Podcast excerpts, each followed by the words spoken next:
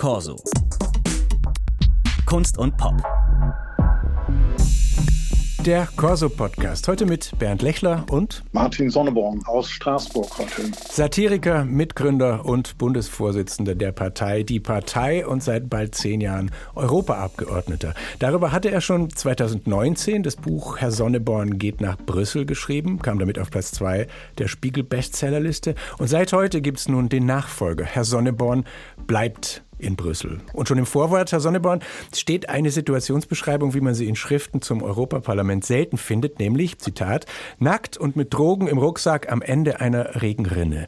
Waren zum Glück nicht Sie, sondern? Lustig. Nein, das war mein ungarischer Kollege Josef Czaja. Ja, das war tatsächlich eine spektakuläre Geschichte. Ich bekam sehr viel Kritik, nachdem ich die veröffentlicht habe im Netz. Und zwar ist das ein, ein Fidesz-Mann, ein Mann von Orban, Orbans Stellvertreter in der EU, der hier seine Ideen mit eingebracht hat, äh, der sich sehr verdient gemacht hat im Kampf gegen LGBTQ und so weiter. Und dieser Mann ist erwischt worden, wie er nackt mit einem Rucksack voller Drogen am Ende einer Regenrinne stand. Und zwar war das zu Corona-Zeiten. Er kam, wie sich da herausstellte, von einem Gangbang oder einer Orgie. Man muss es so vorstellen, 30 nackte Männer in einem kleinen Zimmer. Zu Corona-Zeiten waren nur, glaube ich, maximal drei erlaubt. Und das Ganze auch noch in einer Straße mit einer Polizeiwache. Und die haben so viel Lärm gemacht, dass die Anwohner sich beschwert haben und die Polizeiwache da informiert haben. Und dann ist die Polizei da in dieses Zimmer. Dann wurde es noch enger und dann ist mein Kollege Chaya Vizepräsident der EVP, der konservativen christlichen Parteiengruppe, ist dann halt aus dem Fenster nackt, ist die Regenrinne runtergerutscht und unten standen aber auch schon zwei belgische Polizisten und fragten, was er da macht. Und dann hat er seinen äh, Diplomatenpass vorzeigen wollen, aber hat ihn nicht dabei und dann naja, dann nahm das ganze Schicksal seinen Lauf und mittlerweile ist er nicht mehr mein Kollege, sondern ist dann zurückgetreten. Und das ist eben eine der Geschichten, die es in Ihrem Buch gibt. Natürlich auch viel alltäglichere und viel im engeren Sinne politischere aus Brüssel und Straßburg drumherum. Interviews, die Sie gegeben haben, Postings von Ihnen aus der Zeit seit 2019 und die Kommentare drauf, parteiinterne Gespräche. Welches Thema und der Umgang der EU damit hat Sie in Ihrer zweiten Legislaturperiode am meisten fasziniert oder geärgert oder wahnsinnig gemacht? Tatsächlich das Verhalten der Kommission oder im Speziellen der Kommissionspräsidentin, Frau von der ähm, Leyen. Denn ich habe mich sehr viel in den letzten fünf Jahren äh, vorher mit den Herren Juncker, Kommissionspräsident, und Martin Schulz, äh, damals mein Chef im Europaparlament, auseinandergesetzt und ähm, habe jetzt dann doch mir die beiden sehr zurückgewünscht, weil die tatsächlich noch eine Vision hatten von Europa, weil die einen Plan hatten. Die hatten noch eine friedliche Vision der Europäischen Union. Und ich glaube, dass es unter denen möglicherweise auch gar nicht äh, zu den furchtbaren kriegerischen Auseinandersetzungen da im Osten gekommen wäre. Das ist eine steile These. Das stimmt. Wahrscheinlich dauert es auch ein bisschen länger, das auszudiskutieren. Aber was mich ärgert, ist tatsächlich, dass Frau von der ähm, Leyen ihre Kompetenzen überschreitet und in, in drei Bereichen, nämlich in Gesundheit, Militär und auch Pressefreiheit, Medien, Mediensteuerung, eigentlich vorgeprescht ist und europäische Politik macht, obwohl das wirklich nicht zu ihren Aufgabenbereichen gehört. Das zieht natürlich einiges nach sich. Wir haben ja relativ äh, schlechte Verträge mit der Firma Pfizer, mit dem Potenzmittelhersteller abgeschlossen, als es um die Corona-Impfungen ging. Das sind die schlechtesten Verträge, die die EU jemals abgeschlossen hat, sagen Fachleute. Und die hat halt äh, Frau von der Leyen praktisch im Alleingang äh, da über SMS mit dem äh, CEO von Pfizer ausgehandelt, weigert sich, das offen zu legen, obwohl es Anzeigen gibt mittlerweile von der Washington Post und auch von Privatleuten. Also das ist alles etwas unseriös geworden und das ärgert mich.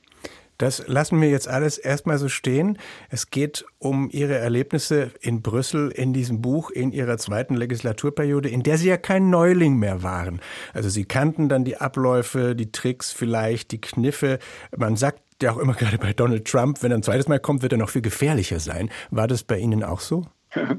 Nein, das glaube ich nicht. Also diese Legislatur ist natürlich geprägt gewesen durch äh, ein, also zwei sehr unangenehme Dinge, nämlich Corona und Krieg. Und ähm, eigentlich hätten wir unsere Routine äh, ein bisschen mehr ausspielen können, wenn das eine normale Legislatur geworden wäre. Aber so waren ja, es gab Zeiten, da war ich praktisch der einzige Abgeordnete im Parlament und hatte natürlich da wunderbare Gelegenheit, auch längere Reden zu halten. Normalerweise ist mir ja praktisch nur eine Minute gestattet als Hinterbänkler. Ich gehöre zum Abschaum des Europäischen Parlaments und 60 Sekunden oder 90 Sekunden ist so die Redefrist, die ich da immer habe. Also insofern, die Legislatur war ein bisschen anders als die erste und die Erfahrung hat uns in den ersten zwei, drei Jahren gar nichts genutzt. Weil Sie gerade noch mal von äh, Ihren Reden und von Ursula von der Leyen sprachen, Sie haben sie in einer Rede als unfähig und ein bisschen kriminell und moralfrei bezeichnet. Ähnlich scharf schreiben Sie dann auch, dabei auch sehr lustig. Und Sie kamen ja auch als Satiriker nach Brüssel. Aber wenn man schon Abgeordneter ist, müssten Sie dann nicht aktiver Politiker sein? Also in dem Sinne, dass man auch konstruktive Vorschläge einbringt, statt jetzt vor allem die anderen abzuwatschen oder die Frisur der Kommissionspräsidentin äh, zu kritisieren? Nein, ich habe Immunität. Also diese Vorwürfe lasse ich einfach an mir abprallen. Nein, ich habe äh, natürlich einen etwas ungewöhnlichen Zugang zur Politik, aber meine Chefin im Haushaltskontrollausschuss damals, äh, Inge Gressle, eine der CDU-Dame aus Baden-Württemberg hat mir sofort bescheinigt, dass ich kein ausgewiesener Freund äh, von Sacharbeit bin und das auch gar nicht gut kann. Und dann habe ich mich halt auf das verlegt, was ich kann. Und das sind satirische Methoden und die habe ich bei Titanic gelernt. Guckt Ursula von der Leyen eigentlich weg, wenn Sie sich auf dem Flur begegnen?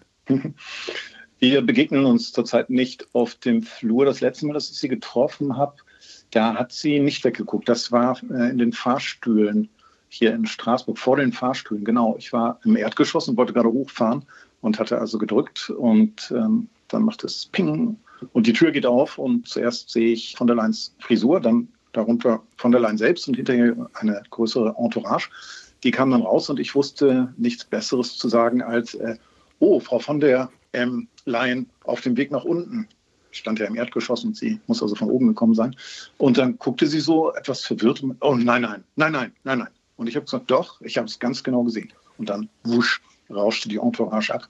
Seitdem haben wir uns nicht äh, mehr auf dem Flur getroffen. Und was nochmal jetzt die Ernsthaftigkeit oder diesen Widerspruch oder Nicht-Widerspruch Satire und Politik betrifft, ich meine, Sie haben ja auch immer sehr äh, genüsslich und immanent kritisch darauf verwiesen, dass man sehr gut bezahlt wird als Europaabgeordneter. Haben Sie dann jetzt das Gefühl, Sie haben da auch geliefert für? ja, ich habe zwei Bücher geschrieben. Das zweite ist noch etwas dicker, habe ich gesehen. Es sind noch zehn Seiten, Seiten umfangreicher geworden als das erste. Und äh, mein Büroleiter hat mir neulich erzählt, dass immer, wenn ähm, Journalisten sich melden bei uns im Büro, dass, also dass fast alle ihm sagen, dass das meiste, was sie über die EU wissen, dass sie das aus dem ersten Buch wissen. Und insofern, ich glaube, ich habe wenig Abstimmungen entschieden, aber die gehen meistens auch nicht knapp aus. Und was wir machen können, ist halt Transparenz herstellen. Ich kann auch sagen, dass ich das Buch durchaus mit Gewinn teilgelesen habe und was daraus gelernt habe ähm, und dass Sie auch wirklich natürlich jetzt ein Spezialist geworden sind. Von daher haben Sie jetzt in aller Kürze zum Beispiel äh, eine These für sich auch, was läuft gerade vor allem schief in Europa, was würden Sie als erstes wahnsinnig gern verändern? Also ich würde gerne dafür sorgen, dass die EU eigentlich das tut, äh, für das sie gegründet worden ist. Sie war ja eine Friedensunion mal. Im Moment geht es nur noch um Aufrüstung. Wir haben das ja schon sehr früh verfolgt. Wir haben zur letzten Europawahl, vielleicht etwas verfrüht, aber ich habe schon damals die Militarisierung äh, kritisiert. Wir haben damals eine Liste aufgestellt mit Namen aus der Partei, die so ein bisschen darauf hinweisen sollte. Da sind hinter mir dann angetreten Bombe und Krieg Bormann, Eichmann, Keitel, Hess. Stauffenberg wollte nicht, einen Hitler haben wir nicht gefunden. Also Kandidaten mit Nazi-Namen. Genau, also so Leute, die, also Namen, die einen Klang haben in Europa. Vielleicht keinen guten, aber immer einen Klang. Und wir wollten tatsächlich darauf aufmerksam machen, dass es schon da eine, eine starke Militarisierung gibt, die der EU eigentlich in den Verträgen untersagt ist. Und ich würde eigentlich darauf setzen, dass wir uns jetzt der Diplomatie zuwenden die ist in Europa erfunden worden. Und das ist eigentlich die Aufgabe der Europäischen Union, in kritischen Situationen zu vermitteln und diplomatisch voranzugehen. Jetzt fokussiert sich die AfD auf die nächste Europawahl. Kann Satire da noch helfen? Wie hilflos oder entschlossen macht sie das? Ich äh, sehe das natürlich ambivalent. Auf der einen Seite sind mir nationalistische oder rechte Kräfte im Parlament natürlich suspekt. Auf der anderen Seite ist es natürlich auch was Belustigendes. Ich habe auch schon äh, Spaß gehabt mit Udo Vogt von der NPD in der letzten Legislatur und ähm, mit AfD-Lern. Also ich äh, beobachte das ganz gerne wenn ich irgendwo einen AfDler sehe, dann äh, google ich ihn hinterher und meistens kommt irgendwas Lustiges dabei raus. Im Trailer fürs Buch haben Sie sich äh, an eine Säule des Parlamentsgebäudes geklebt. Ich weiß nicht, ob das Sympathien für die letzte Generation signalisiert, die ja nicht mehr kleben will, oder ein Signal für die Zukunft ist. Naja, wir hatten ein Überangebot an Klebstoff, äh, weil die Kollegen äh, sich nicht mehr auf die Straßen kleben wollen. Und dann habe ich zugegriffen, günstig eine große Tube Patex erworben, habe mir das in die Hand gedrückt und mich da festgeklebt. Das war aber nur ein kleiner Spaß. Ich habe tatsächlich erst die Aufnahme mehr gemacht, wo ich mich an die Säule klebe und dann habe ich mir das hinterher, das darf aber niemand wissen, würde ich in der Öffentlichkeit nicht äußern, auf die Hand gedrückt war ziemlich eklig wieder abzukriegen. Ich habe viel mehr Respekt jetzt vor den Leuten, die sich auf Straßen kleben. Herr Sonneborn bleibt in Brüssel, heißt das Buch, ist natürlich eine Steilvorlage für die Frage, wie lange jetzt noch?